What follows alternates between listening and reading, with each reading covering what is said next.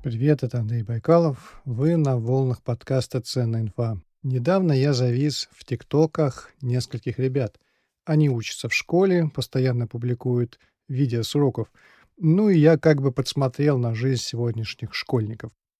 Ну, например, парень выходит отвечать к доске поэму Пушкина «Бородино». У него в ушах наушники, а другой парень за партой диктует строки. Мой дядя самых честных правил, когда не в шутку за не мог, он уважать себя заставил и лучшие выдумать не мог. И весь прикол в том, что ребята как бы сознательно путают авторов и их произведения и снимают реакцию учителя литературы и выкладывают в ТикТок. Это довольно забавно, скажем так. Честно признаюсь, порой это дико смешно. Видно, что ребята очень свободны по сравнению а, с нашим поколением. Я, правда, не уверен, что это хорошо, потому что любое обучение — это прежде всего дисциплина, но сейчас не об этом. Все-таки, несмотря на такую свободу, у меня есть ощущение, что вообще ничего не изменилось в школах.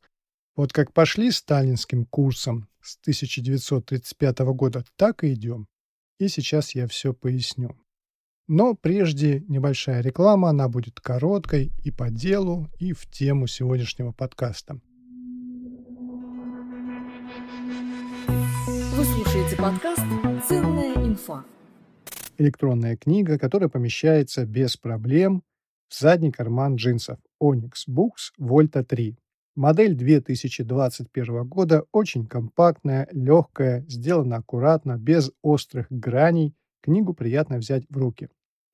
В комплекте идет умный чехол с магнитом. Есть Wi-Fi, есть Bluetooth, есть подсветка, есть бесплатный проезд в метро, шутка – и есть ощущение классной вещи в руках, а это уже не шутка.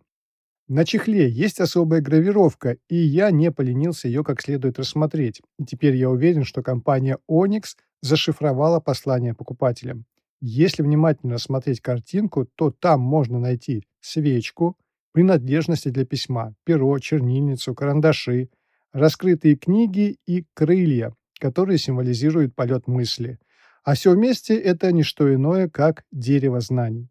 Знания – вот что вы на самом деле покупаете. А Onyx Books Volta 3 – это ваш проводник к знаниям. Рекомендую к покупке, испытал на себе, можно смело брать. Из всех школьных предметов я больше всего жалею об астрономии. Я так ждал этот предмет в девятом классе. Воображение рисовало космические путешествия на далекие звезды, покорение Марса, станции на Луне. Я даже на телескоп стал копить. А пока не было телескопа, купил себе подзорную трубу и рассматривал Луну. Каким же было мое удивление, когда астрономию стала преподавать та же самая физичка. И весь урок был построен на перечитывании главы учебника астрономии. И все. Вот и вся астрономия. Учителю было абсолютно наплевать. И я чувствовал себя обманутым. Привет вам, Раиса Кузьминишна. Да-да, я понимаю, что килограмм ваты не тяжелее килограмма железа, и что перо в вакууме падает с такой же скоростью, как и яблоко, но эти знания теоретические, сам я их проверить не могу, и они ничего не добавляют к жизни. И руку в кипящую кастрюлю я не засуну. Так это же не физика, это жизненный опыт. Но вот эти все формулы расчета массы, трения, индукции, ядерного синтеза, механики жидкости и прочего, к чему они вообще были? Что от них осталось? Без демонстрации опытов, без показа. У нас в кабинете химии на каждой парте был встроен кран, обычный домашний кран. Но ни разу за все годы его не включали. Не провели ни одного химического опыта. И это была продвинутая школа. Но давайте на минуту перенесемся в Древний Рим. Философ Боэций, создатель древнеримской системы образования, состоящей из тривиума и квадриума, в которых изучали семь базовых предметов. И вот я читаю, какие предметы изучали в Древнем Риме, и вижу, насколько сбалансированно была выстроена программа обучения у древних римлян. Математика, геометрия, история, грамматика, философия, риторика, музыка – Семь базовых предметов, и на них как на основу нанизаны факультативные предметы – рисование, танцы, пение, драматургия, астрономия и так далее. А что сейчас? А сейчас все свалено в кучу. Ту же астрономию просто свалили в кучу, потому что кто-то сказал, что так надо. Никто не задает вопрос, а зачем? А потому что надо. А кто сказал, что надо именно так, а не иначе? Канонизация сложившейся системы школьного образования началась в 1937 году, когда по указу Сталина отмечали столетие со дня гибели Пушкина. В 1935 году в газете «Правда» вышла статья, в которой объявили о выдающейся роли Александра Сергеевича Пушкина в русской литературе. И с тех пор Пушкин – наше все. Хотя еще за несколько лет до статьи в «Правде» Пушкин считался идеологом дворянства, а его взгляды признавались более реакционными, чем политические воззрения царя Николая I. С тех пор мы идем четким сталинским курсом в образовании вот уже 83 года, где главным было вырастить советского человека, идеологически правильного и послушного власти. Что изменилось в школьном образовании с тех времен? Ровным счетом ничего. Цель та же самая – вырастить идеологически правильного и послушного власти человека. Поэтому в школах ничего и не меняется. Но, возможно, я слишком категоричен, поэтому я на сервисе PressFit опубликовал запрос с предложением э, участникам сервиса рассказать о своих впечатлениях о школьных годах и, может быть, э, поделиться своим мнением о том, что нужно изменить э, в школьном образовании в наше время. Мне ответили четыре человека, сейчас я по очереди включу их запись и представлю каждого из них. Вот мнение Виталия Арбузова, генерального директора компании Inpro Digital. Лично моя позиция про школьное образование вполне гибкая. Я считаю, что на сегодняшний день довольно большое количество школьных дисциплин действительно бывает полезным в жизни. Но с другой стороны, куча атовизмов, которые, по большому счету, могут быть безболезненно устранены из общего расписания школьников. Лично я считаю, что мне в жизни пригодилось из школьной программы если оставлять за рамками те самые софт-скиллы, которые были явно достоинством не школьной программы, а какие-то общие базовые вещи а, по типу физики, конечно же, математики, русского языка и литературы, и то, без чего представить а, жизнь интеллигентного, здорового, адекватного человека сложно.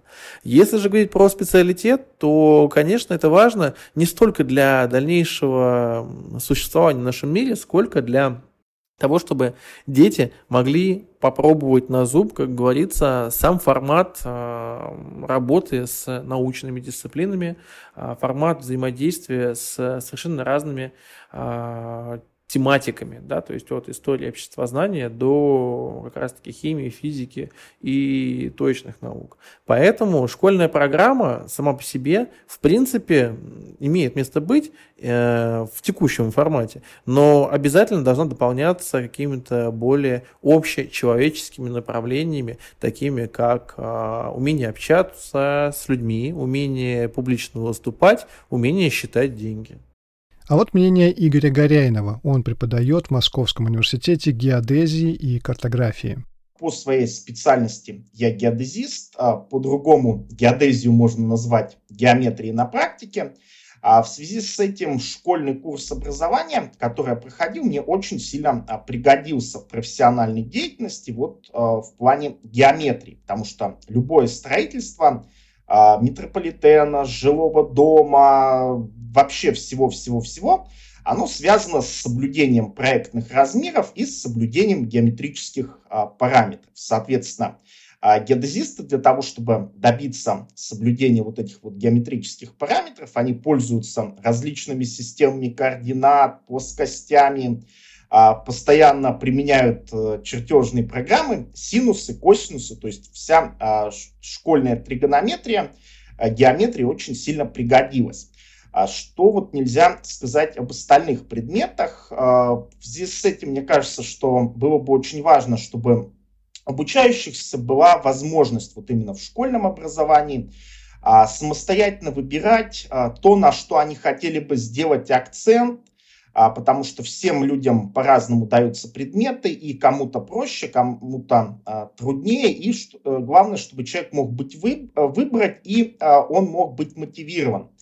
Мне кажется, что школьному образованию очень недостает мотивации, то есть очень много такого шаблонного образования, которое подразумевает соблюдение именно параметров, там рабочих программ, обучающихся а, обучают по рабочим программам в соответствии с графиком, но очень мало а, у преподавателя желания заинтересовать человека, замотивировать его. И часто, к сожалению, после школы а, человек получает некую прививку против знаний, он, получается, не, такая аллергия, неприятие самой системы образования. Мне кажется, что очень важно изменить вот эту тенденцию, чтобы а школа была не как своеобразное наказание, а как место, а, куда учащийся хотел бы идти. Михаил Митин, генеральный директор онлайн-школы SkySmart. На мой взгляд, самое важное, что нужно глобально менять в образовании, это делать его ближе к реальной жизни, э, ближе к запросам общества, к тем реалиям, которым которых мы живем, вот, вот опять же здесь и сейчас, потому что оно, конечно, оторвано. И а, да, я считаю, что учебный план иногда похож на такой старый заваленный гараж, а, очень э, часто ненужными э, вещами. А они есть, они о чем-то напоминают, они вроде исконно всегда были, но как их сейчас использовать, непонятно. Поэтому пусть здесь будут. Вот мне кажется, такую уборку в какой-то степени можно навести. И еще есть одна важная, мне кажется, деталь. Вот мы за многие годы, в том числе и за время там, обучения в советской школе, а, мы научились работать с успешными детьми. Сейчас наши ребята побеждают на международных олимпиадах, обгоняют китайцев, европейцев. То есть э, действительно очень высокие результаты показывают. Но, к большому сожалению, мы пока еще не умеем работать с ребятами, которые отстают. И у нас э, существует вот этот вот пока еще неравный доступ к качественному образованию.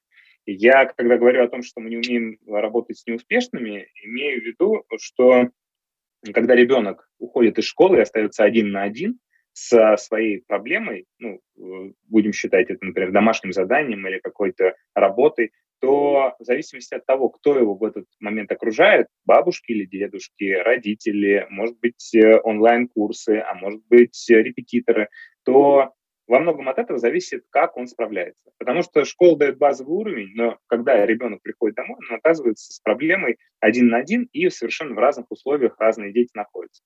И поэтому те которые не имеют поддержки со стороны, которые вынуждены действительно самостоятельно э, в одиночку справляться с э, академическими сложностями, вот э, они в какой-то момент переключаются с э, «мне это нужно», «я это хочу знать, понимать», э, очень быстро переключается на э, «мне это нужно сделать, чтобы на меня не показывали пальцем, не ругали, и чтобы я находился в безопасности».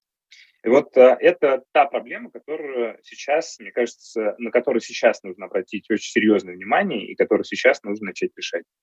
Илья Кислер, руководитель центра доктора Кислера. А, ну, объективности ради надо сказать, что мне очень пригодились знания русского языка, литературы, истории, географии, химии, физики. Ну вот на скидку, пожалуй, это все. Русский язык, литература. Ну вот я сейчас веду сам все свои социальные сети. Это Инстаграм, Фейсбук и тексты пишу сам.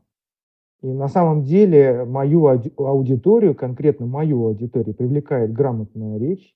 Действительно важно писать грамотно.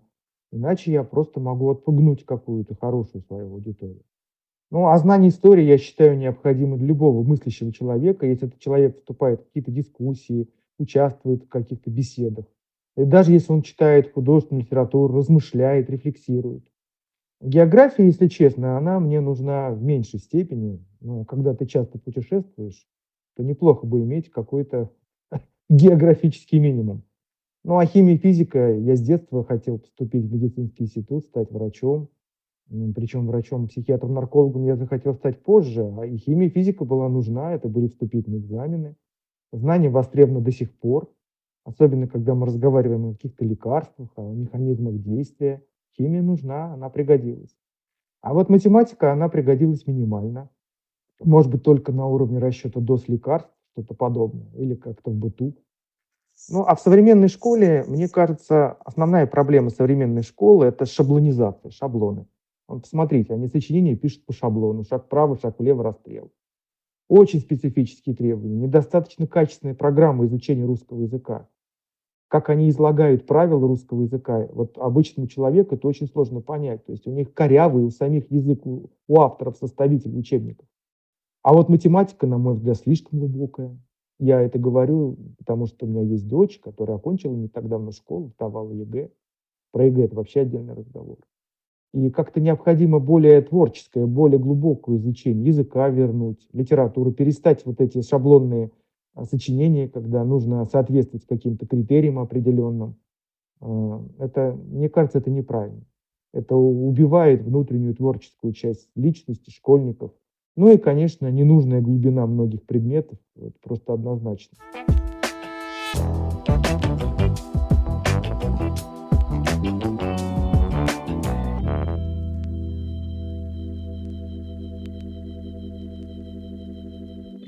Вот такие мнения участников выпуска. Большое им спасибо за комментарий. А я в заключение выпуска поделюсь своим мнением о школе будущего, как я себе ее представляю. Это школа, в которой нет этой тупости под названием ЕГЭ, в которой выпускной 11 класс уже является первым курсом института. Школу, в которой есть отдельные лаборатории физики, химии, биологии, есть мастерские, где школьники собирают роботов, а на физике и химии проводят настоящие опыты. Школа, в которой ты можешь выбрать 7-9 базовых предметов и остальные учить факультативно – Школа, в которой нет оценок. Они не нужны. Ты либо знаешь, либо не знаешь. Либо зачет, либо не зачет. А знать на 3, 4 или 5 – это такая глупость. Потому что реальные знания можно оценить только на практике. Ну что же, это был подкаст «Ценная инфа». Ваши лайки я бережно собираю в коробочку и по вечерам трясу перед духом. Вот как они звучат. На самом деле это баночка с витаминами. Витамины я принимаю для физического здоровья, а ваши лайки и отзывы нужны для ментального здоровья. Не скупитесь на лайки, каждый лайк вернется вам вдвойне, гарантирую. Всем пока и до встречи на просторах интернета.